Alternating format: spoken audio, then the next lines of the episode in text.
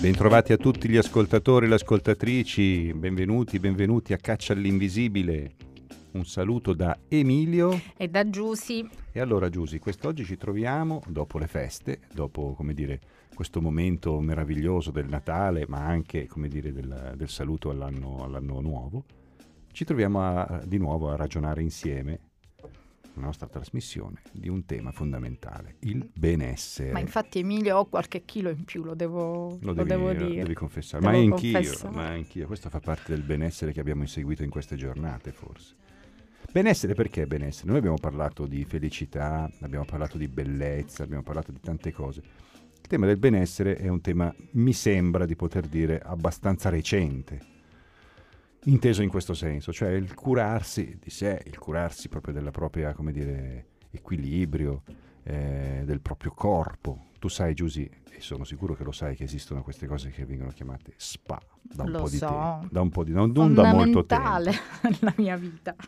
Perché lì uno va, come dire, a cercare in qualche modo qualche momento di benessere, ma il benessere ha a che fare anche con qualcosa di molto più lontano che è la conoscenza di sé, che è la conoscenza, come dire, della relazione tra sé e il mondo e ha a che fare con un, qualcosa di diverso della felicità, ha a che fare con una dimensione così dello stare bene con se stessi e con il proprio ambiente. C'è un problema secondo me, che non è che si può stare bene da soli. Ecco, questo è un problema.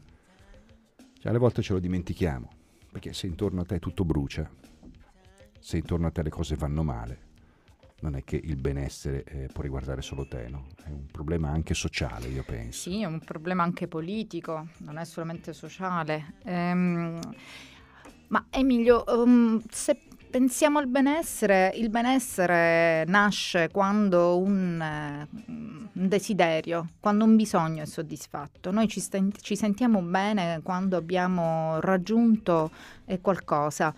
Eh, non, forse non, non, tanto per fare riferimento alla piramide di Maslow, quindi alla piramide dei bisogni. Lui costruisce questa piramide sui bisogni che ognuno di noi ha.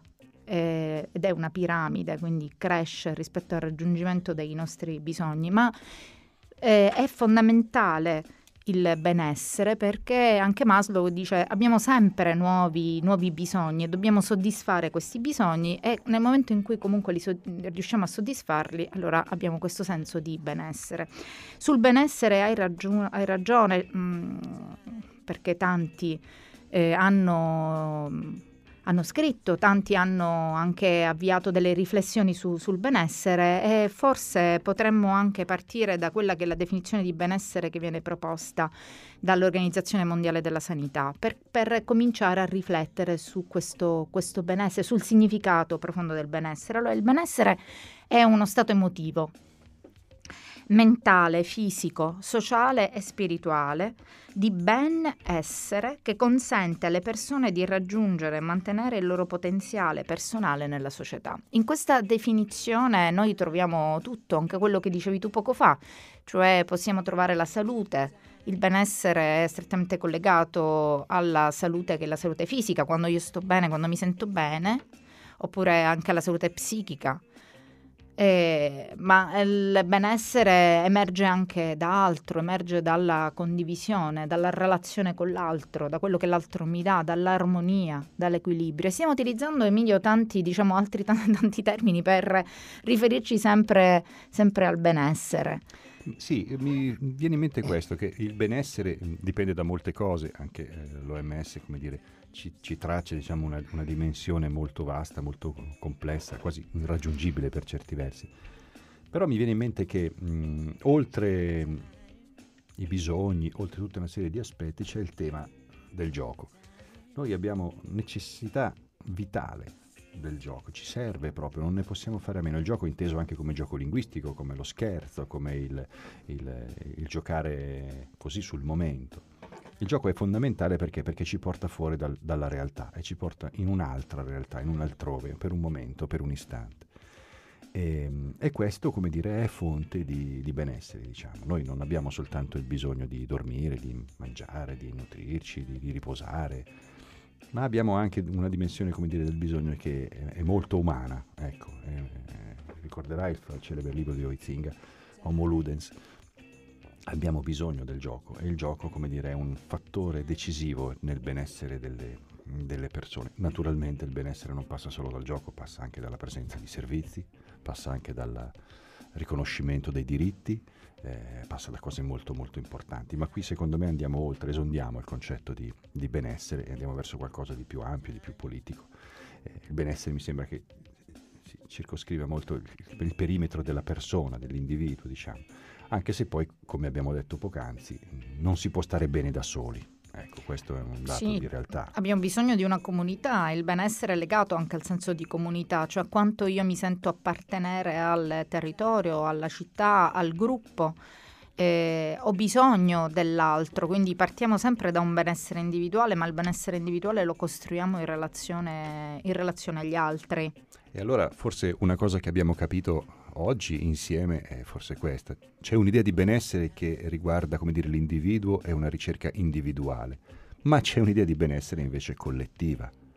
È responsabilità dei gruppi sociali che frequentiamo, è responsabilità della comunità che noi frequentiamo il benessere che riusciamo a costruire e forse questo come dire è l'elemento che abbiamo messo a fuoco bene no? oggi Giuseppe sì Emilio perché tutto questo poi riporta all'esigenza la necessità di pensare delle politiche che siano delle politiche per il benessere quindi delle politiche che poi mettano in campo servizi finalizzati al raggiungimento del benessere dell'altro a prescindere dall'età a prescindere dalla differenza territoriale dalla classe dalla provenienza il benessere deve essere centrale.